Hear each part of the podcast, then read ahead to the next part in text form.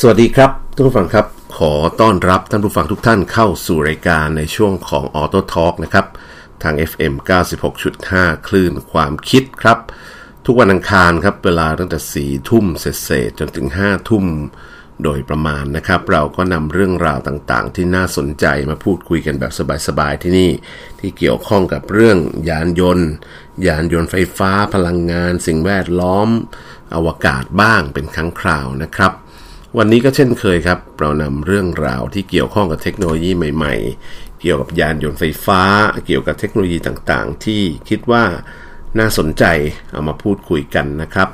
แล้วก็แน่นอนช่องทางการติดต่อสื่อสาร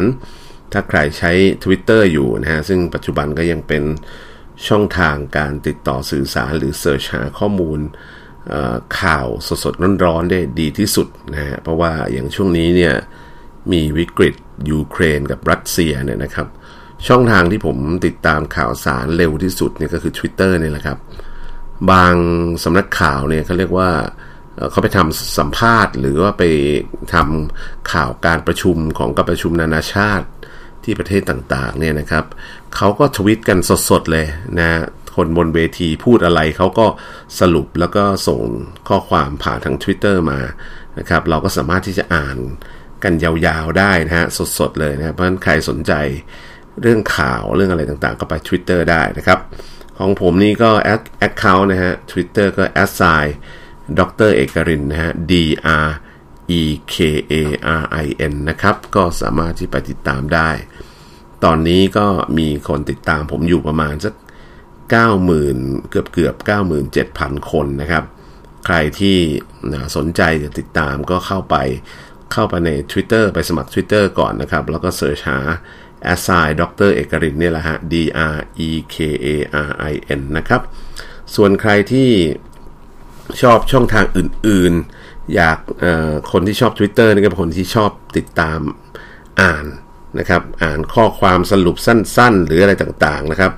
ส่วนถ้าใครที่ชอบออภาพ และเสียงนะฮะคือแบบภาพและเสียงดูง่ายๆนะครับ แล้วก็สั้นๆนะครับ ก็ไปที่ทิกตอกได้นะครับ ของผมก็มี Account เหมือนกัน a s i เอกริน V นะฮะ E K A R I N V นะครับ ก็ในคลิป TikTok ในส่วนมากผมก็จะไม่มีเต้นนะ ส่วนมากจะมีไม่มีร้องเพลงด้วยนะครับ ส่วนมากจะมีเป็นเรื่องของ การพาไปเที่ยวนั่นเที่ยวนี่หรืออธิบายเรื่องราวต่างๆ ที่ในที่ที่ผมไปเที่ยวมานะครับนำเที่ยวนำชมอะไรที่น่าสนใจในพื้นที่ต่างๆนะครับใครที่สนใจก็ไปติดตามกันได้ หรือถ้าใครสนใจจะ Facebook นะครับก็เป็นช่องทางหลักแหละ เพราะผมเอาข่าวสารต่างๆ เข้าไปโพสต์ไว้ให้ใน Facebook เยอะทีเดียวนะครับ ใครที่ใช้ Facebook อยู่ก็เสิร์ชหาว่า Auto Talk FM 96.5 นะครับ ก็จะเจอกรุ๊ปเพจนะฮะ แล้วก็แน่นอนละเราก็จะสามารถที่จะเข้าไปติดตามกดไลค์นะฮะกดแชร์ หรือกดติดตามกลุ่ม Auto Talk FM 96.5 ได้นะครับ ในกลุ่มนี้ก็จะมีเรื่องราวต่างๆ ที่น่าสนใจเยอะแยะมากมายนะครับนะก็ใครที่สนใจเปิดเข้าไปตอนนี้นี่โอ้โหก็จะมีข่าว นะครับ เยอะแยะครับที่เราคิดว่าเป็นประโยชน์กับแฟนรายการนะครับ แล้วก็มันจะมีทั้งกลุ่มที่อยู่เป็นกลุ่มย่อยใน Facebook ของอทาง FM 96.5 ด้วยนะครับ ก็เข้าไปในเฟซบุ๊กของ FM 96.5 ก็จะมี Auto Talk อยู่ในนั้นด้วย ใครสนใจก็เข้าไปติดตามได้ เอาละครับ วันนี้เข้ามาเนื้อหาของเรา วันนี้จริง ๆ แล้ว อยากจะเกริ่นให้ฟังถึงเรื่องอข่าวต่างๆ ที่น่าสนใจในช่วงที่ผ่านมานะช่วงที่ผ่านมานี้มีเรื่องของออการพัฒนาของแบตเตอรี่นะครับนะจริงๆแล้วผมเพิ่งโพสต์ไปเมื่อเมื่อสักไม่นานเมื่อสักบ่ายๆวันนี้เองนะครับ เป็นเรื่องที่ผมเอาข้อความ หรือโพสต์ของดรโกศินจำนงไทยจริง ๆ ตอนแรกจะเชิญแกมาคุยในรายการนั่นแหละนะครับแต่แกไม่สะดวกนะฮะก็เลยผมก็เอาเกริ่นให้ฟังกันละกันว่าพอดีดรโกศินนี่เขาเป็นนักเรียนเก่าญี่ปุ่นนะฮะก็เป็น professor แหละที่ทำทางด้านเทคโนโลยีทำอะไรต่างๆ และแกก็ชอบแปลข่าวภาษาญี่ปุ่นเนี่ยนะฮะมาเป็นภาษาไทยแล้วก็เอามาโพสต์ให้อ่านกัน เผอิญผมไปเจอข่าวที่ท่านอาจารย์โกศินดรโกศินจำนงไทยแกโพสต์มาแล้วก็โทรไปหาแกช่วงบ่ายนะครับเซลล์แกว่าเฮ้ยจะมาจัดด้วยกันไหมนะครับ แกบอกอ้าวโอ้ยนะเดี๋ยววันหลังวันหลังนะวันนี้ยังไม่สะดวก เดี๋ยววันหลังขอมีโอกาสได้นั่งกินกาแฟ พูดคุยกับผมสักพักหนึ่งก่อน แล้วเราค่อยมาจัดรายการร่วมกันนะครับเอาละครับข่าวคราวที่ดรโกศินพูดเนี่ยแกล่าสุดนี่เขาพูดถึง solid state battery ของรถยนต์ไฟฟ้าของค่ายญี่ปุ่นนะซึ่งเราทราบมาแล้วล่ะว่าไอ้ solid state battery เนี่ยสำหรับรถยนต์ไฟฟ้าเนี่ยค่ายญี่ปุ่นที่ตั้งอกตั้งใจกันมันมากก็คือค่ายโตโยต้านะครับซึ่งมิสเตอร์โตโยดะอากิโอะเนี่ยซึ่งเป็น CEO ของโตโยต้าเนี่ยก็ล่าสุดเนี่ยออกมาประกาศกลยุทธ์ในการที่จะผลิตรถยนต์ไฟฟ้า ให้ได้ 30 โมเดลภายในปี 2030 เลข 30 นี่ถูกเอามาใช้เยอะนะ ของเราก็เอามาใช้นะฮะ ในรัฐบาลไทยเราก็มาใช้โมเดล 30-30 นะฮะ ก็คืออยากจะขายรถยนต์ไฟฟ้าได้ 30%ภายในปี 2030 เหมือนกัน แต่อันนี้โตโยต้าเอามาอีกแบบหนึง่งเอามาเป็นบอกว่าจะผลิตรถยนต์ไฟฟ้าให้ได้ 30 โมเดลภายในปี 2030 นะครับ แล้วก็มีแผนจะผลิตรถยนต์ไฟฟ้าให้ได้ประมาณ 3.5 ล้านคันนะฮะในปี 2030 ซึ่งแน่นอนละ่ะ ผมเชื่อว่าระดับโตโยต้าแล้วเนี่ย ถ้าเขาตั้งใจจะทำอะไรเนี่ยทำได้ไม่ยากนะครับ แล้วก็ผมเชื่อว่าโตโยต้าเองเนี่ย ซุ่มทำเรื่องของรถยนต์ไฟฟ้ามาพักใหญ่แล้วละเพียงแต่ว่าเขายังไม่ได้เปิดตัว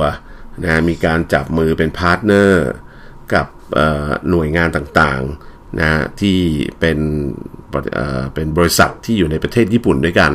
ไม่ว่าจะเป็นแบตเตอรี่นะฮะไม่ว่าจะเป็นค่ายรถยนต์ partner อื่นๆนะครับซึ่งเดี๋ยววันนี้ก็มีข่าวอีกข่าวหนึ่งเดี๋ยวจะพูดต่อไปนะฮะเรื่องของการที่โตโยต้าไปจับมือร่วมกับ partner ในญี่ปุ่นนะฮะอย่างที่เราทราบกันดีนะฮะเร็วๆนี้เราจะได้เห็นรถยนต์ไฟฟ้าของโตโยต้าออกมาขายแล้ว นะครับซึ่งรถยนต์ไฟฟ้าโตโยต้าเนี่ยมีการทำงานร่วมกับซูบารุนะฮะใช่ไหมแล้วก็ทางโตโยต้าประกาศแล้วละ่ะว่าจะนำรถยนต์ไฟฟ้าเนี่ยนะก็คือ Beyond Zero นี่แหละ BZ เนี่ยนะครับ เข้ามาขายในเมืองไทยภายในปีนี้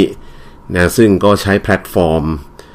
ระบบแพลตฟอร์มรถยนต์ไฟฟ้าเนี่ยร่วมกับทางซูบารุนะครับ นะเพราะฉะนั้นก็ติดตามครับปีนี้จะเข้ามาขาย มีหลายคนไปดูมาแล้วทดสอบมาแล้วในต่างประเทศนะครับ ก็บอกว่าเป็นรถยนต์ที่ดีทีเดียวละนะครับสำหรับคนที่ไปรีวิวมา แต่ว่ายังไม่มีใครรู้ราคานะครับว่าจะเปิดราคาขายกันที่เท่าไหร่อย่างไรนะฮะเอาละย้อนกลับมาที่ข่าวที่พูดถึงเรื่องของ solid state battery กันบ้าง เขาบอกว่าในปี 2020 เนี่ยโตโยต้าได้ผลิตรถยนต์ไฟฟ้าคันแรก ที่ใช้แบตเตอรี่ solid state เนี่ยออกมาทดสอบการวิ่งเป็นรถต้นแบบไปเรียบร้อยแล้ว แล้วก็ตอนนี้ก็มีการให้รับการจดทะเบียนให้วิ่งบนถนนเรียบร้อยแล้วด้วย ก็ถือเป็นการเริ่มต้นยุคสมัยของแบตเตอรี่ solid state ของโตโยต้าก็ว่าได้นะครับ เป็นรถคันแรกละที่ที่ใช้ solid state แล้วก็วิ่งไปก็ต้องเก็บข้อมูลไปละครับ นะตอนนี้เนี่ยบริษัทรถยนต์อื่นๆนะครับไม่ว่าจะเป็นโตโยต้านิสสันมิซูบิชิอะไรต่างๆเนี่ยค่ายญี่ปุ่นทั้งหลายเนี่ยรวมถึงค่ายที่เราอาจจะไม่ได้พูดถึงด้วยนะฮะที่อยู่ในกลุ่มญี่ปุ่นเดียวกันนี่แหละ ตอนนี้เริ่มลงทุนพัฒนาแบตเตอรี่แบบ solid state ละ โดยใช้เงินไปเยอะทีเดียวนะครับ ถึงสองสาล้านล้านล้านล้านนะ สองถึงสามล้านล้านเยนนะนะครับ ก็ถือว่าเเขารีเสิร์ชเรื่องนี้มาเยอะพอสมควร เบื้องหลังของการออกมาประกาศของโตโยต้าเนี่ยจริง ๆ แล้วพื้นฐานมันมาจากการที่โตโยต้าเนี่ยไปสนับสนุนนักวิจัยที่อยู่ในญี่ปุ่นก็คือตัวเองพยายามจะพัฒนาโน้ตฮาวของตัวเองภายในประเทศเพื่อไม่ต้องไปซื้อหรือพึ่งพิงเทคโนโลยีของชาวบ้านเขา หรือ ไปแข่งขันด้านราคากับเขานะครับ ซึ่งเทคโนโลยีถูกพัฒนาขึ้นเนี่ยนะครับเอ่อก็ถูกพัฒนาขึ้นในสถาบันต่างๆ ของญี่ปุ่น หนึ่งในนั้นเนี่ยก็มี professor ชื่อว่า professor Kanoroyoji นะฮะ Ryoji หรือ Royoji Ryoji มั้งนะฮะ ก็เออเป็น professor ที่ทำงานอยู่ที่โตเกียว Institute of Technology เป็นผู้อำนวยการศูนย์วิจัยแบตเตอรี่ solid state เลยนะ ชื่ออย่างนี้เลยนะครับ ซึ่งในทีมของ professor Kano เนี่ย มีนักวิจัยอยู่ทั้งหมด 100 คนด้วยกัน แล้วก็เริ่มทำวิจัยเรื่อง solid state battery มาเนี่ย จริงๆจังๆ ตั้งแต่ปี 1800เอ่อ1980 นะครับ แล้วก็มาประสบความสำเร็จในการวิจัยระดับพื้นฐานในการพัฒนาแล้วก็มาค้นพบเรื่องของ Super Ion Conductor นะซึ่งก็เป็นคุณสมบัติพิเศษนะฮะ ของตัวนำนะฮะแล้วก็ในปีอันนี้เขาพบในปี 2011 นะฮะจนมาถึงปัจจุบันนี้นะครับ ก็นับว่าพัฒนาต่อเนื่องมาเป็นเวลาถึง 42 ปีแล้ว ในการที่วิจัยพัฒนาไอตัววัสดุใหม่ ที่จะเอามาแทนตัวออของเหลวนะที่จะเอาปกติเราต้องมีขั้วขั้วบวกขั้วลบ แล้วก็จะมีตัวขั้นกลางที่เป็นของเหลวใช่ไหม นะครับ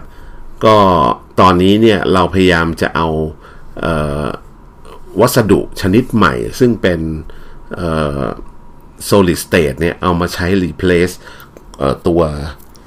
ที่เป็นของเหลวที่อยู่ตรงกลาง ซึ่งการที่เอา solid state ซึ่งมีสถานะเป็นของแข็งมาใช้ทดแทนตัวสารที่เป็นของเป็นเจลหรือเป็นของเหลวเนี่ย นะที่อยู่ระหว่างขั้วอิเล็กโทรดเนี่ยมันก็ทำให้มันสามารถที่จะลดระยะของขั้วบวกกับขั้วลบให้มันเล็กให้คอมแพคเข้ามาได้นะครับ ซึ่งหมายความว่ามันจะตัวตัวแบตเตอรี่เนี่ยจะมีขนาดเล็กลง แล้วก็ยังจะทำให้ได้พลังงานเนี่ยเพิ่มขึ้นเป็น 2.5 เท่าด้วยนะครับ ในการในการ compact ในไซส์ขนาดเดียวกันเนี่ยนะครับ เพราะฉะนั้นนอกจากเรื่องของการเพิ่ม capacity หรือเพิ่มพิกัดกำลังของตัวแบตเตอรี่ที่ขนาดไซส์เท่ากันแล้วเนี่ยนะครับซึ่งอย่างที่บอกไปคือ 2.5 เท่า เขาบอกว่าระยะเวลาที่ใช้ในการชาร์จแบตเตอรี่ที่เป็น solid state เนี่ย จะลดลง 3 เท่า นั่นหมายความว่าปัจจุบันนี้เรามีระบบ Quick Charge อะไรต่างๆ ที่ชาร์จชาร์จสักครึ่งชั่วโมงเนี่ย ก็ได้ 80%ของแบตเตอรี่ได้แล้วนะครึ่งชั่วโมงนะคือ 30 นาที นั่นหมายความว่าในอนาคตการทำ Quick Charge สำหรับแบตเตอรี่ที่เป็น Solid State เนี่ยนะ จะเหลือแค่ 10 นาทีอะ10 นาทีนี่คุณสามารถที่จะชาร์จ ลงไปซื้อกาแฟแก้วหนึ่งกลับมานี่มันชาร์จเกือบเต็มแล้วนะครับนะฮะแล้วก็ที่สำคัญคือเขาบอกว่ามันปลอดภัยมากขึ้น เพราะมันเป็นของแข็ง แล้วก็สามารถใช้ที่ช่วงอุณหภูมิที่กว้างขึ้นนะครับ อุณหภูมิสูงขึ้นก็ไม่เป็นไรนะครับ เพราะว่ามันเป็นแผ่นบางๆ แล้วก็อัดเข้าไปเป็นเป็นลักษณะเป็นโซลิดเป็นของแข็งทำให้ตัวแบตเตอรี่เนี่ยสามารถวางเป็นสแต็กเป็นซ้อนๆกันได้หลายชั้น มีความหนาแน่นเพิ่มขึ้นได้ นี่คือสิ่งที่ solid state battery เนี่ยสามารถมี จุดเด่นเหนือจากตัวลักษณะของแบตเตอรี่ลิเธียมไอออนปกตินะครับซึ่งเราก็รอรอรอชมจากทางโตโยต้ามานานพอสมควรแล้วละว่าเมื่อไหร่จะผลิตออกมาขาย หรือออกมาใช้ในรถยนต์ไฟฟ้า แต่ว่าโตโยต้าจริงๆ ก็ไม่รอครับ ก็เลยผลิตรถยนต์ไฟฟ้ารุ่นอื่น ที่เป็นแบตเตอรี่ลิเธียมไอออนเนี่ยออกมาขายก่อน แต่ไอตัวเนี้ยที่เป็น solid state battery เนี่ยน่าจะเป็น generation ถัดๆไป ซึ่งก็จะอย่างที่บอกครับโตโยต้าคิดว่าจะผลิตรถยนต์ไฟฟ้าออกมาขายตั้ง 30 รุ่นเนี่ยภายในปี 2030 เพราะฉะนั้น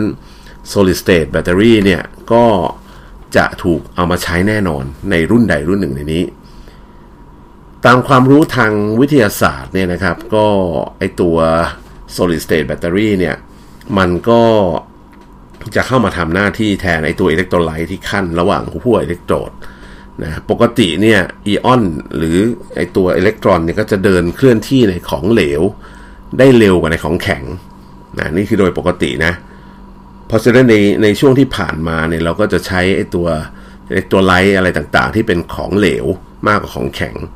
แต่ว่านักวิจัยกลุ่มนี้เนี่ยก็มีการพัฒนาคิดค้นรวบรวมวัสดุต่างๆนะครับที่เป็นลักษณะของของแข็ง แต่ว่าทำยังไงให้อีออน ของลิเธียมเนี่ยเคลื่อนที่เร็วมากเหมือนกับที่เคลื่อนที่ผ่านของเหลวได้ เอออันนี้คือจุดที่จุดเปลี่ยนนะครับ แล้วก็สารประกอบทั้งหลายที่ถูกพัฒนาขึ้นเนี่ยปัจจุบันก็มีประกอบด้วยธาตุต่างๆ มีทั้งลิเธียม ฟอสฟอรัส เจอร์มาเนียม แล้วก็กำมะถันนำมาผสมผสมกันนะครับ การวิจัยพื้นฐานของแบตเตอรี่ solid state ใน เรื่องที่เราอธิบายฟังไปเมื่อสักครู่นี้เนี่ยก็ถือว่าตอนนี้ประสบความสำเร็จแล้ว แล้วก็ต้นแบบก็ถูกเอาไปใช้กับรถต้นแบบที่เอาไปทดสอบบนถนนจริงเรียบร้อยแล้ว เพราะฉะนั้นต่อไปเนี่ยนอกจากโนฮาวที่เรามีณตอนนี้หมายถึงทางญี่ปุ่นมีเนี่ยนะเขาก็จะส่งไปให้กับศูนย์วิจัยแล้วก็มหาวิทยาลัยต่างๆ เอาไปต่อยอดขยายผลพัฒนาเพื่อให้เทคโนโลยีนี้มันนำไปสู่การ ผลิตเชิงพาณิชย์ซึ่งมีต้นทุนต่ำลงเรื่อยๆ ซึ่งแน่นอนครับรัฐบาลแล้วก็บริษัทต่างๆ ไม่ว่าจะเป็นญี่ปุ่นเอง หรือแม้กระทั่งจีนหรือเกาหลีเนี่ยตอนนี้ก็ลุยเทคโนโลยี solid state battery อยู่ด้วยโดยเฉพาะค่ายจีนแผ่นดินใหญ่ โอ้นะฮะ ก็มีค่ายรถยนต์ยักษ์ใหญ่หลายแบรนด์ โดยเฉพาะ NEO เนี่ย ออกมาพูดถึง solid state battery ที่เขาทำเสร็จเกือบเรียบร้อยแล้วนะครับ พร้อมที่จะผลิตขายได้ในไม่นาน อันนี้ก็เป็นเรื่องราวที่ต้องติดตามนะครับ ว่าใครจะมาก่อนนะจริงๆ ต้องบอกว่าญี่ปุ่นเองเนี่ยง้างเรื่องนี้มาเยอะพอสมควรนะครับ ก่อนที่จะก่อนค่ายอื่นด้วยซ้ำนะครับ แต่ว่าปรากฏว่าจีนไม่ได้พูดอะไรสักเท่าไหร่ แต่ว่าก็ประกาศเลยว่า เเดี๋ยวเขาจะเอา solid state battery มาใช้นะครับเอาละครับมาถึงอีกข่าวหนึ่งที่น่าสนใจเหมือนกันอย่างที่ผมเกริ่นไปในช่วงต้นๆนนะครับ บอกว่าโตโยต้าเนี่ยตอนนี้จับมือกับหลายคนมาก อย่างที่เราเห็นปีนี้ก็โตโยต้าจะออกมาเป็นรถยนต์ SUV ไฟฟ้า อันนี้ก็จับมือก็คือใช้แบรนด์ที่ชื่อว่า BZ ก็คือ Beyond Zero นะฮะ ก็จับมือกับทาง Subaru Subaru ก็จะมี SUV ลักษณะแบบเดียวกัน แต่คนละยี่ห้อคนละรุ่นกัน แต่ว่าไส้ในเนี่ยหรือแพลตฟอร์มเนี่ยใช้ร่วมกับโตโยต้านี่แหละ ออกมาขายพร้อมๆกันในปีนี้แหละนะครับ ในขณะที่ตลาดรถยนต์ที่เป็นรถยนต์ขนาดใหญ่นะครับ ล่าสุดเนี่ยมีข่าวออกมาว่าทาง i s u z u นะทางฮีโน่ แล้วก็โตโยต้าเนี่ยประกาศความร่วมมือ ที่จะสร้างรถบัส แล้วก็รถบรรทุกพลังงานไฟฟ้า เพื่อเป้าหมายของการทำให้ตัวเองเป็น carbon neutral หรือค่า zero carbon ภายในปี 2050 แน่นอนครับเรื่องนี้เกิดขึ้นเพราะว่ามันมีข้อตกลงร่วมมือก็เรียกว่า Commercial Japan Partnership Technology หรือเทคโนโลยีรถเพื่อการพาณิชย์ แห่งญี่ปุ่น อย่างที่บอกนะฮะ ญี่ปุ่นก็ต้องจับมือญี่ปุ่นนะนะฮะแล้วก็ต่างคนต่างมีเทคโนโลยีถ้าไม่จับกันเนี่ยแข่งขันกันเองเนี่ยตายครับ เพราะว่าชาวบ้านเขาเริ่มไปก่อน โดยเฉพาะอเมริกาเริ่มไปก่อน ยุโรปเริ่มไปก่อนแล้วนะครับนะญี่ปุ่นนี่ถือว่ามาช้าและจีนนี่ไปไกลมากแล้วครับ เพราะฉะนั้นสิ่งที่ต้องทำของญี่ปุ่นก็คือถ้าอยากจะอยู่รอด ในเวทีเทคโนโลยีใหม่ก็ต้องจับมือร่วมกัน ตอนนี้ 3 ค่ายยักษ์ใหญ่เนี่ยก็ร่วมมือกัน อย่างที่บอกครับ Isuzu Hino Toyota เนี่ยนะ ก็มาจับมือร่วมกันที่จะพัฒนารถยนต์ที่เป็นรถไฟฟ้า รถบัส หรือรถหัวลากกันแล้วแต่ โปรเจกต์ที่ว่านี้เกิดขึ้นเพราะว่าทุกค่ายมองเห็นแล้วครับว่าเทคโนโลยีเนี่ยกำลังเปลี่ยนแปลงนะครับ แล้วก็เปลี่ยนแปลงเร็วซะด้วย นอกจากนั้นแล้วเนี่ยยังมีเรื่องของเทคโนโลยีใหม่ๆ ที่เกี่ยวข้องกับเรื่อง connectivity การเชื่อมโยงระหว่างรถ การขับขี่อัตโนมัติเออโทเห็นไหมอัตโนมัติเลยนะอัตโนมัติที่เราเรียกภาษาอังกฤษว่า autonomous นะมันเป็นที่มาของคำอย่างเงี้ยนะฮะนะฮะคำภาษาไทยคืออัตโนมัติ แต่ภาษาอังกฤษคือ autonomous นะฮะก็ autonomous driving เนี่ยก็คือการที่คนไม่ต้องขับละขึ้นรถเสร็จกดปุ่มหรือสั่งการ มันก็ขับได้ของมันเองนะครับ ก็แน่นอนการที่จับมือรวมกัน 3 ค่ายเนี่ยมันก็คือการเอาโน้ตฮาวมาแชร์กัน หรือแบ่งกันรับผิดชอบ ในส่วนที่ตัวเองถนัดทั้งเรื่องของตัว IT แพลตฟอร์มหรือตัวเขาเรียก operation system operating system บนรถเนี่ยฮะนะครับ หรือแพลตฟอร์มอิเล็กทรอนิกส์ทั้งหลาย รวมถึงระบบขับเคลื่อน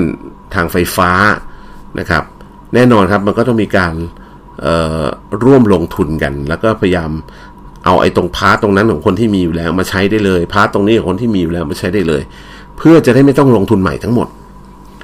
เขาเรียกว่าเป็นการเอาจุดแข็งของแต่ละค่ายเนี่ยเข้ามาจับมือกัน แล้วก็ประกอบร่างกันกลายเป็นรถยนต์ ทางอุตสาหกรรม หรือรถยนต์ทาง commercial ของค่ายญี่ปุ่นที่ขับเคลื่อนด้วยไฟฟ้าเต็มรูปแบบ เป้าหมายก็คือเขารู้อยู่แล้วว่าโลกเนี่ยกำลังเปลี่ยนผ่านไปสู่ ยุคที่เลิกใช้เครื่องยนต์สันดาปภายในเนี่ยไปสู่การขับเคลื่อนระบบไฟฟ้านะครับ ก็อย่างที่บอกครับมันก็ไม่ได้แค่จำกัดเรื่องเรื่องแค่รถยนต์นั่งที่ตอนนี้กำลังบูมมากนะ แต่ว่ารถบัสกับรถบรรทุกเนี่ยจริง ๆ เราเห็นว่ามันเป็นโหลดหรือเป็นลูกค้ากลุ่มใหญ่เลยบวกโลจิสติกทั้งหลาย รถบัสนี่ คือต้องบอกว่าจีนเองเนี่ยเทคโนโลยีตัวนี้เนี่ยจีนจีนพัฒนามาก่อนนะแล้วจีนเอาไปใช้ในรถพวกนี้ก่อนเลย รถบัส รถขนส่ง รถสินค้า รถสามล้อ อะไรอย่างเงี้ยนะ จีนทำมาก่อนหมดนะครับ ตอนนี้อีซูซุ กับฮีโน่เองเนี่ย ซึ่งก็เป็นบริษัทในเครือของโตโยต้านะครับ ก็เลยต้องมาวางแผนกันละว่า โอ้โห ถ้าต่างคนต่างทำต่างพัฒนาแล้วไม่มาจับมือกันเนี่ย แล้วทำแบรนด์ออกมาแข่งกันเองเนี่ย มันจะไปสู้อะไรกับใครเขาได้ สุดท้ายก็เลยจับมือกันแล้วก็คิดว่า เอาเอาจุดแข็งของทุกคนมารวมกัน พื่อปิดจุดอ่อนแล้วก็ทำให้เร็วที่สุด แล้วผลิตรถ production car มาขายให้ได้ เป้าหมายคือ production car คันแรกที่จะออกมาขายสู่ตลาดจริงคือปี 2024 ก็คืออีก 2 ปีครับ ก็จะเป็นรถบัสพลังงานไฟฟ้าที่ทำตลาดภายใต้การบริหารจัดการของบริษัทร่วมทุนเรียกว่า J Bus นี่ฮะ อะไรที่ขึ้นด้วยต้นด้วย J นั่นหมายความว่าทุกคนร่วมมือร่วมใจกันแล้ว จับมือกันแล้วไม่สนใจว่าแบรนด์ใครเป็นแบรนด์ใคร แต่ว่าทุกคนลงขันร่วมมือแล้วก็พัฒนาร่วมกันนะครับ ถึงแม้ว่าอิลสุโตโยต้านี่ก็จะมีการแข่งขันกันดุเดือดนะ ในตลาดเซกเมนต์อื่นทั้งพวกรถกระบะ รถอเนกประสงค์อะไรทั้งหลายเนี่ย แต่ในกลุ่มรถบัสเนี่ยทั้งสองบริษัททำงานร่วมกันมา ตั้งแต่ปี 2002 แล้วครับ แล้วก็มีการพัฒนาอย่างต่อเนื่อง เพื่อออ ตอบสนองความต้องการของบริษัทในภาพรวม เพราะว่าก็แกคิดดูสิฮะ แบรนด์คนละแบรนด์กันอะทั้งนั้นที่เป็นบริษัทในเครือก็ยังแข่งกันเองอะนะแต่ว่ายอดขายก็ไม่เข้าขายออกใครนะฮะเซลล์ของแต่ละบริษัทก็ต้องไฟกันพอสมควร โดยในครั้งนี้เนี่ยฮะทาง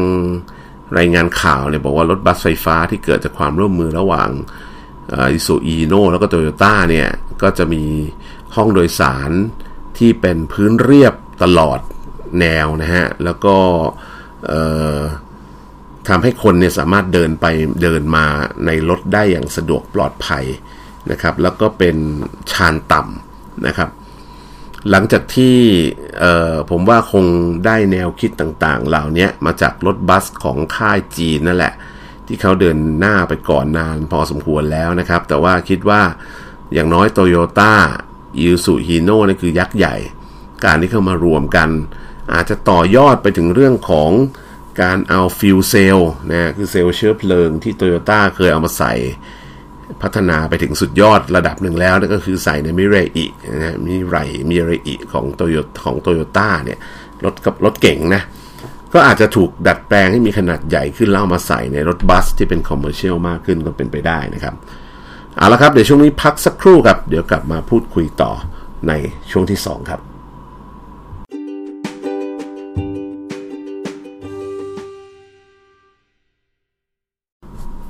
สวัสดีครับทุกผู้ฟังครับขอต้อนรับกลับสู่ช่วงที่2นะฮะกับรายการในช่วงของ Auto Talk นะครับ ทาง FM 96.5 คลื่นความคิดทุกวันอังคารครับ ก็กลับมาคุยกันต่อในช่วงที่2นะฮะเราเมื่อสักครู่นี้แหมเราคุยกันแต่เรื่องของญี่ปุ่น ซึ่งแน่นอนละช่วงนี้ที่อยากอัปเดตค่ายญี่ปุ่นเยอะหน่อย เพราะว่ามีข่าวคราวอะไรเยอะออกมาจากฝั่งญี่ปุ่นนะครับแล้วก็โตโยต้าก็เป็นหนึ่งในนั้น เมื่อสักครู่นี้ผมพูดถึงเรื่องของโตโยต้าแบรนด์รถยนต์ไฟฟ้าที่กำลังจะออกมาขายภายในปีนี้แหละครับนะซึ่งแบรนด์ ชื่อเขาเนี่ยเขียนว่า BZ ก็คือ B ตัวเล็กแล้วก็ Z ตัวใหญ่นะก็ย่อมาจากคำว่า Beyond Zero นะก็เน้นไปถึงเรื่องของ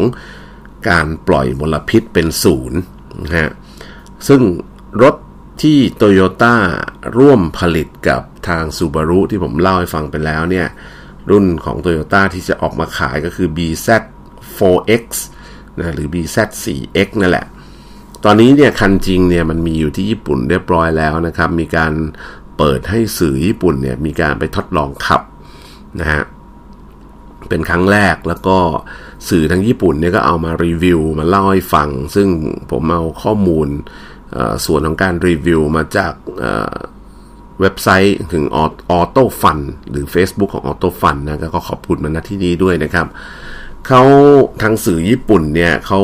เข้าไปเทสไอโตโยต้า BZ4X ที่ข่าวว่าจะเข้ามาขายเมืองไทยในปีนี้เนี่ยเขาไปดูทั้งภายนอกภายในอัตราเร่ง การเข้าโค้งพื้นฐานอะไรต่างๆ รวมถึงการเร่งที่เป็นเขาเรียกว่าเป็น one pedal ด้วยนะครับ คือคันเร่งเดียวนะครับ ก็มีการขับรถ EV ไปในรูปแบบต่างๆ ไปในถนนนะครับ แต่ว่าเขาก็มองว่ารถรุ่นนี้เนี่ยซึ่งถือว่าเป็นรถไฟฟ้าแพลตฟอร์มรถไฟฟ้ารุ่นแรกของ Toyota เนี่ย ก็น่าจะมีโอกาสได้รับความนิยมสูงนะ แต่ว่าลองมาฟังคำวิพากษ์วิจารณ์ของเขาในมุมต่างๆนะครับนะผมก็ขออนุญาตหยิบจับมาเล่าให้ฟังกันละกันเขาบอกว่า Toyota BZ4X เนี่ย ก็เป็น crossover พลังงานไฟฟ้า 100%นะฮะที่ Toyota ผลิตออกขายเป็นรุ่นแรกนะครับ ก็เห็นว่าถ้ามาขายที่นี่แนวโน้มก็จะมาประกอบในเมืองไทยด้วย ก็ถือว่าเป็น EV รุ่นแรกของ Toyota ที่ออกมาขายในตลาดโลกก็เป็นเป็นเขาเรียกว่าเป็นเอ่อเรคคอร์ดที่สำคัญนะของ Toyota ว่ารุ่นแรกออกมาจะดีไม่ดีเนี่ยสำคัญว่าจะต้องดีที่สุด ถ้าไม่ดีเนี่ยเกิดปัญหาขึ้นมาก็จะเหนื่อยเหมือนกันในการแก้ไข Image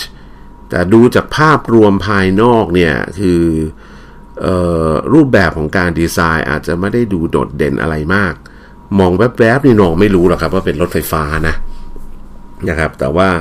ก็มองเหมือนรถ SUV ทั่วๆไปของ Toyota นั่นแหละนี่แต่ว่าอาจจะเป็นเพราะกระจังหน้าของเขาเนี่ย ก็จะไม่ได้ทำเป็นเกล็ดเป็นช่องให้อากาศไหลเข้าก็จะเป็นหน้าตันๆ ดูดุๆหน่อยนะครับ อันนี้ก็เป็น character ของรถยนต์ไฟฟ้านะแต่ว่าปกติของแบรนด์อื่นเนี่ยเขาจะมีกระจังหน้าที่เป็นตันๆ มีสีฟ้าฟ้าเป็นไฮไลท์เป็นอะไรเงี้ยก็ก็ตัว BZ4X นี่ก็ไม่ได้มีแบบนั้นเออผมก็แปลกใจเพราะว่าอย่างในอดีตเนี่ยโตโยต้ารุ่นที่เป็นไฮบริดเนี่ย เขาก็จะมีอะไรสีฟ้าฟ้าอะไรขึ้นมาใช่ไหมเป็นแบบเป็นขอบสีฟ้าเป็นให้รู้ว่าเป็นรถที่แบบเป็นมิตรกับสิ่งแวดล้อมมากขึ้น แม้ทั้งนิสสันเองเนี่ยเขาทำออกมาทุกรุ่นไหนที่เป็นไฟฟ้าเขาก็จะมีเนี่ยมีแหมขอบเป็นเรืองแสงสีฟ้ามันเป็นอะไรบ้างอย่างเงี้ยประมาณเนี้ยนะครับ แต่ว่าไอ้รถคันนี้เนี่ยนะฮะ BZ4X เนี่ยดูดูผ่านๆมันก็คล้ายๆกับพวก RAV4 Harrier อะไรพวกนี้ดูผ่านๆมันก็ธรรมดาธรรมดานะครับ ไม่ได้ดูโฉบเฉี่ยวล้ำสมัยอะไรมากนัก แต่ว่าถ้ามุมมองในมุมของการตลาดเนี่ยโอ้เขาอาจจะมองว่า เออมันก็ก็เป็นรถที่ทุกคนมองแล้วไม่ขัดลูกหูลูกตา ไม่ทันสมัยเกิน แต่ก็ไม่ไม่ล้าสมัย เป็นรถที่น่าจะขายง่ายว่างั้นเถอะนะฮะอันนี้ก็เป็นสิ่งที่สื่อทางญี่ปุ่นก็มองอย่างนั้น ส่วนภายในห้องโดยสารเนี่ยนะครับ ก็บอกว่าก็ให้ความรู้สึกที่แปลกใหม่นะ มีวาดมาดวัดแบบที่แบบมันเป็นแบบไม่มีหน้ากากอะนะแล้วก็เป็นคันเกียร์แบบแป้นหมุนใช้หมุนเอานะครับ แล้วก็ระบบปฏิบัติการ OS ซึ่งเป็นอยู่มีจอเป็นจอแบบวายสกรีนเนี่ยอยู่ตรงกลางคอนโซลแล้วก็ถือว่าเป็นจอขนาดใหญ่นะครับ ใช้งานได้ดีทีเดียว นะร่วมกับแผงคอนโซลกลางแล้วก็หน้าจอที่ทำให้ระบบสัมผัสอะไรต่างๆนะก็ทำได้ถือว่าใช้ได้นะครับ การออกแบบคอนโซลส่วนบนเนี่ยก็เเรียกว่าแบนราบไปกับแผงหน้าปัด แล้วก็การออกแบบเสา A นะก็บางลงเลยทำให้ทัศนวิสัยเนี่ยดูได้ดีทีเดียวนะครับสำหรับ Toyota รุ่นนี้นะครับ แล้วก็เเห็นว่าด้านหลังของพวงมาลัยเนี่ยคือไอ้ตรงคอนโซลเนี่ย บางคนเขาบอกถ้าปรับพวงมาลัยไม่ดี มันอาจจะไปบังจอนะมิเตอร์ไอ้ตัวที่แบบเป็นจอแสดงผลด้านหน้าได้ แต่ถ้าเราปรับให้มันพอดีเนี่ยก็ก็ถือว่าไม่มีปัญหาอะไรนะครับ ปุ่มต่างๆทั่วไปก็ก็ยังดูสไตล์โตโยต้าแหละครับ ก็ดูทันสมัยในระดับหนึ่งแต่ว่าไม่ได้ล้ำยุคอะไรมากมายนัก นะครับระบบนำทางที่ใส่มาให้นะฮะก็เป็น Navigator ที่ขึ้นต่อขึ้นบนคลาวนะครับก็คือจะต้องเสียค่าบริการรายเดือนนะว่างั้นเถอะ มันก็จะอัปเดตนู่นนี่อะไรต่างๆ ให้อัตโนมัตินะครับ หน้าจอนะครับก็ถือว่ากว้างพอใช้ได้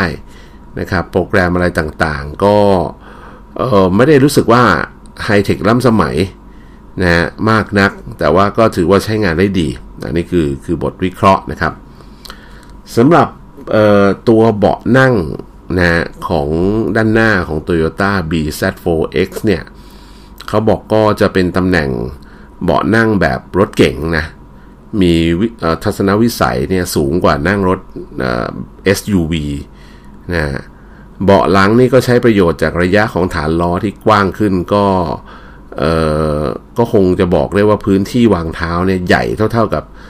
รถ Lexus LS เป็นรถรุ่นท็อปสุดในบรรดา Lexus เลย เพราะว่าพื้นมันจะราบนะฮะเพราะฉะนั้นมันก็จะเปิดพื้นที่ให้เราสามารถวางขาได้สบายขึ้นนะครับ อันนี้คือจุดเด่นของรถยนต์ไฟฟ้า เพราะแบตเตอรี่มันไปฝังตัวอยู่ข้างล่าง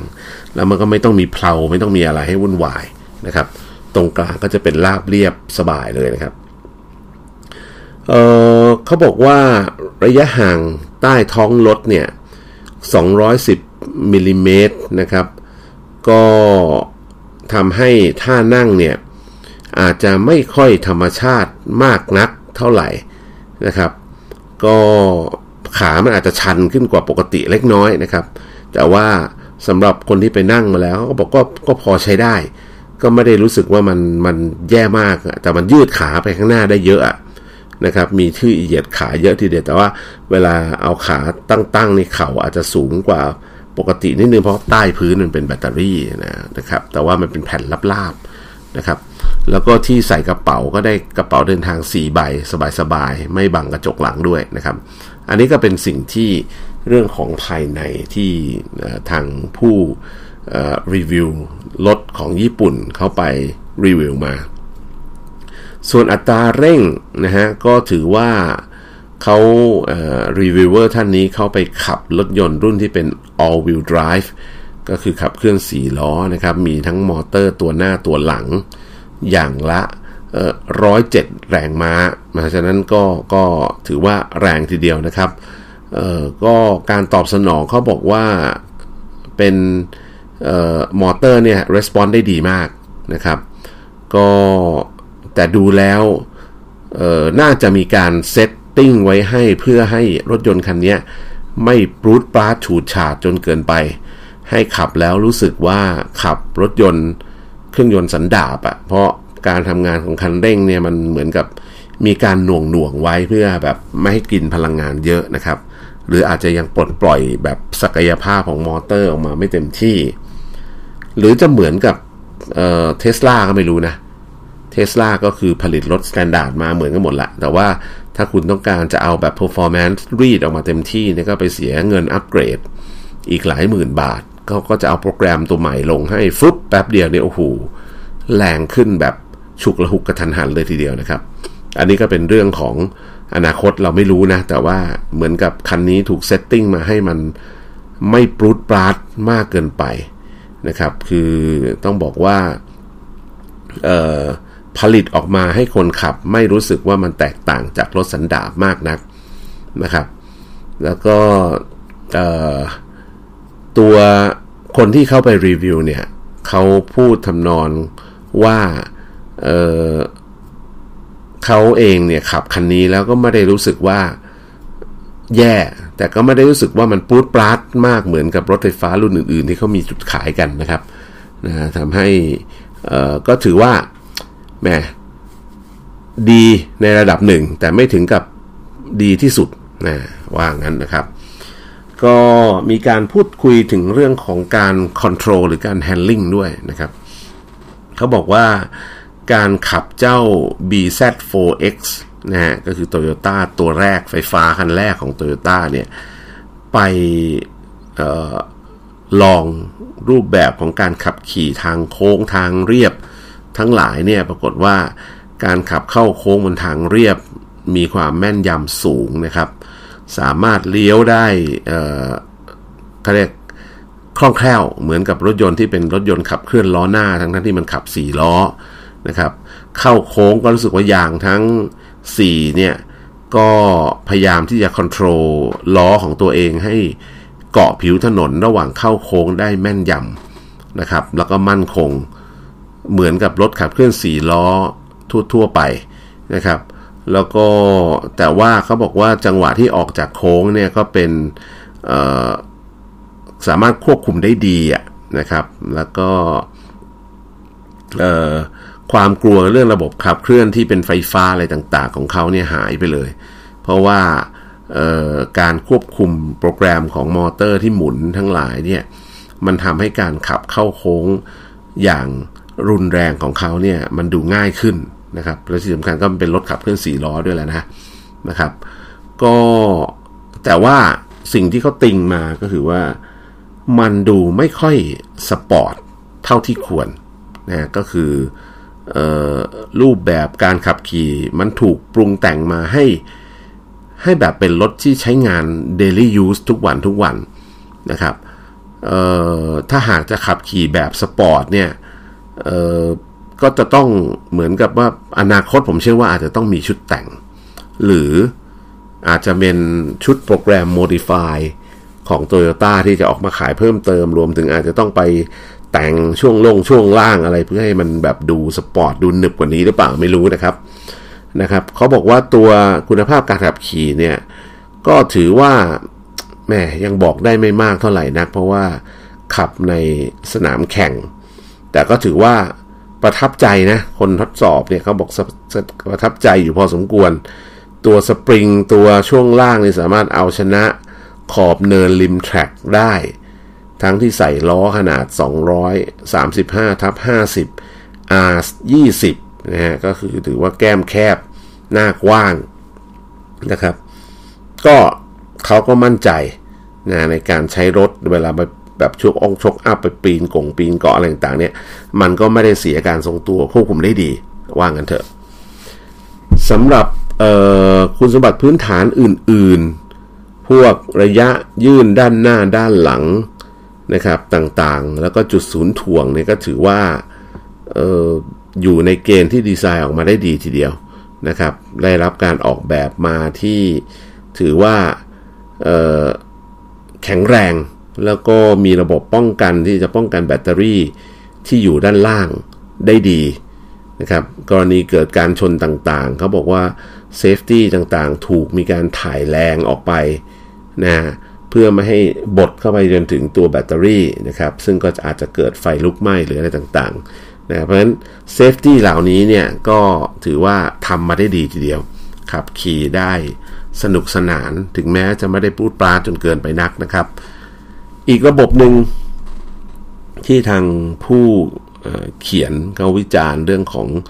Toyota BZ4X มาคือเรื่องของ One Pedal นะฮะ One Pedal นี่ก็เรียกว่าเป็นระบบหน่วงเมื่อถอนคันเร่งนะครับ ก็ถ้าเราพูดถึงรถที่ทั่ว ๆ ไปเรารู้จักก็คือระบบ regenerative charge นั่นแหละ เวลาเรากดคันเร่งมันก็จะเร่งออกไปปื๊บพอเราเราปล่อยปุ๊บมันจะหน่วงชะลอให้รถช้าลงนะครับ คือระบบเนี้ยทำให้เราแทบจะไม่ต้องแตะเบรกเลยด้วยซ้ำนะครับ ถ้าเรากะระยะได้ถูกต้องเนี่ยพอปล่อยปุ๊บเดี๋ยวมันจะเบรกเองนะครับ แล้วก็ทำให้คนที่ไม่เคยขับรถยนต์ไฟฟ้ามาก่อนเนี่ย เวลาไปขับครั้งแรกไอ้วันเพดลนี่ยก็จะทำให้รู้สึกแปลกๆ จากรถปกติ เพราะว่ามันใช้คันเร่งอันเดียว ก็อยู่ละไม่จำเป็นแทบจะไม่ต้องเหยียบเบรกเลยด้วยซ้ำนะครับ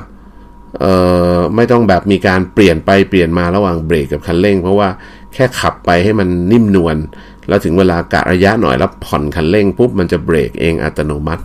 นี่ก็ทำเขาบอกว่าตัวไอวันเพดลของ Toyota BZ4X นี่ก็ถือว่าทำได้ดีทีเดียวนะครับ อ่าก็แรก ๆ อาจจะรู้สึกไม่ค่อยคุ้นหน่อย แต่พอปรับตัวได้แล้วก็ถือว่าทำให้การขับขี่เนี่ยมีคุณภาพมีเป็นธรรมชาตินุ่มนวลนะมากขึ้นนะครับสำหรับความเงียบ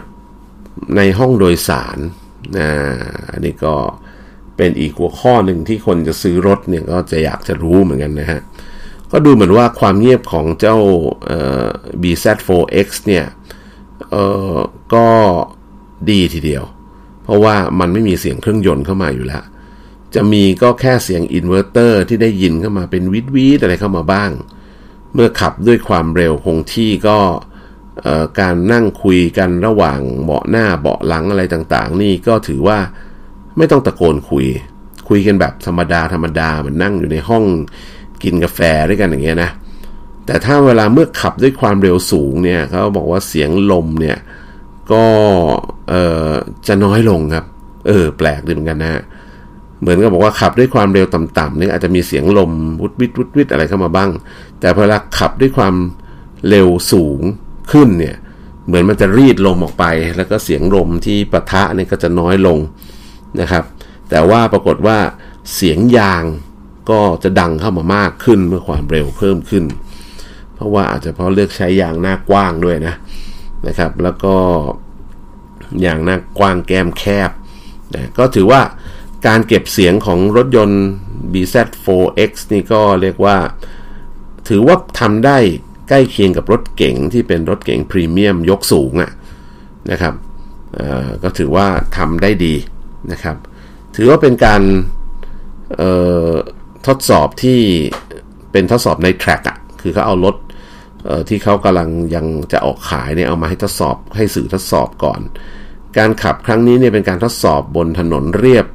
เท่านั้น เพราะว่ามันอยู่ในสนามแข่งนะครับ ก็เลยไม่สามารถจะสัมผัสพวกโหมดอื่นๆ ที่เป็น X mode grip mode grip control อะไรต่างๆ ที่มันเป็นออปชันมาให้นะครับ ที่เอาไปวิ่งบนถนนขรุขระนะฮะก็แน่นอน นะครับ เขาบอกว่ารุ่นนี้เนี่ยดีไซน์มาให้หน้าสั้นหลังสั้น แล้วก็มีระยะที่มันสามารถจะปีนนู่นปีนนี่ได้โดยที่ไม่ขูดนะขูดหน้าขูดหลังนะครับ อันนี้ก็ก็ถือว่าโอเค แล้วก็ภาพรวมของการทดลองขับเจ้า BZ4X เนี่ยก็สำหรับรุ่น 4 wheel drive เนี่ยเขาแฮปปี้นะนะครับ ถือว่าผ่าน เกณฑ์มาตรฐานของ Toyota แล้วก็เกณฑ์มาตรฐานของผู้ขับขี่เองนะครับเนื่องจากว่ามันอาจจะเป็นเพราะเขาใช้รุ่นที่เป็น4 wheel drive ด้วยนะฮะนะครับนะก็ส่วนรุ่นอื่นๆเนี่ยเขาก็ยังบอกว่ายังก็ยังเป็นข้อสงสัยอยู่นะฮะเพราะว่าเขายังไม่ได้ลองขับนะฮะนี่ก็เอามาเล่าให้ฟังคร่าวๆก็แล้วกัน อนาคต เราคงจะได้เห็นรถยนต์รุ่นนี้เข้ามาวิ่งในบ้านเราแน่นอนนะครับ อันนี้เป็นข่าวๆที่เอามาเล่าให้ฟังนะอีกข่าวหนึ่งโอ้ไหนๆวันนี้เราพูดถึงข่าวของทางญี่ปุ่นมาเยอะนะฮะก็จัดญี่ปุ่นให้ครบเลยกันแล้วกันนะครับ มีข่าวอีกข่าวหนึ่งเป็นเรื่องของแบตเตอรี่รถยนต์ไฟฟ้าที่เราทราบว่าในอดีตเนี่ย หลายปีมาแล้วนะครับ จริง ๆ รถญี่ปุ่นแบรนด์ที่เอารถไฟฟ้ามาใช้งานมากที่สุดก็คือโตโยเออนิสสันโทตีนะฮะซึ่งนิสสันลีฟเนี่ยคือรถยนต์ที่ขายดี รถยนต์ไฟฟ้าที่ขายดีที่สุดในโลกมาต่อเนื่องยาวนานจนกระทั่งนี่แหละ มาถึงยุคเทสลามาจนถึงยุครถยนต์จีนนะขึ้นมาแข่งขันแต่ค่ายญี่ปุ่นก็มีแค่แค่นิสสันเนี่ยตอนนิสสันก็ไม่ได้ทำออกมาหลายรุ่นมากนะครับ ก็ยังใช้ลีฟเนี่ยเป็นหลัก นะครับออพอใช้มาถึงระดับหนึ่งก็ปรากฏว่ามันก็จะมีแบตเตอรี่ของรถยนต์ที่หมดสภาพจากการใช้งานบนรถ แต่มันยังสามารถเอาไปใช้งานอย่างอื่นได้ คือเป็น second life ของมันนะการใช้บนรถยนต์เนี่ยเพราะว่ามันมันต้องแบบชาร์จได้นานแล้วก็ดิสชาร์จได้ดี แล้วก็เก็บประจุได้ดีนะไม่เสื่อมว่างั้น แต่ถ้ามันเสื่อมเนี่ย นะคนใช้รถก็จะรู้สึกไม่ค่อยมั่นใจ เพราะฉะนั้นเมื่อถึงอายุมันเขาก็จะเปลี่ยนเอาแบตเตอรี่รถยนต์พวกนี้ออกไป เอาแบตเตอรี่ใหม่มาใส่ฟึบเข้าไปแล้วก็วิ่งต่อ เพราะฉะนั้นไอ้แบตเตอรี่เก่าเนี่ยจริง ๆ แล้วมันยังมีประโยชน์อีกเยอะแยะมากมายที่เอาไปใช้ได้ล่าสุดทางค่ายนิสสันเนี่ยร่วมกับบริษัทรถไฟญี่ปุ่นตะวันออกคือ JR นั่นแหละ JR East นะฮะหรือ East Japan Railway เนี่ย ก็ได้พัฒนาเอาแบตเตอรี่ใช้แล้วของรถยนต์ไฟฟ้าของนิสสันเนี่ยกลับมาใช้อีกครั้งหนึ่งเพื่อเป็นแหล่งพลังงานให้กับอุปกรณ์ ทางข้ามทางรถไฟ เช่น พวกสัญญาณไฟอาณัติสัญญาณที่ใช้ตามสถานีต่างๆที่ของรถไฟอะนะครับเพื่อเอามาใช้ควบคุมไม้กั้นทาง เอามาควบคุมพวกระบบ signaling ของอตัวรถไฟทั้งหลาย ปัจจุบันเนี่ยมีโครงข่ายรถไฟกระจายครอบคลุมทั่วประเทศเยอะแยะมากมาย แล้วก็มันมีความจำเป็นต้องใช้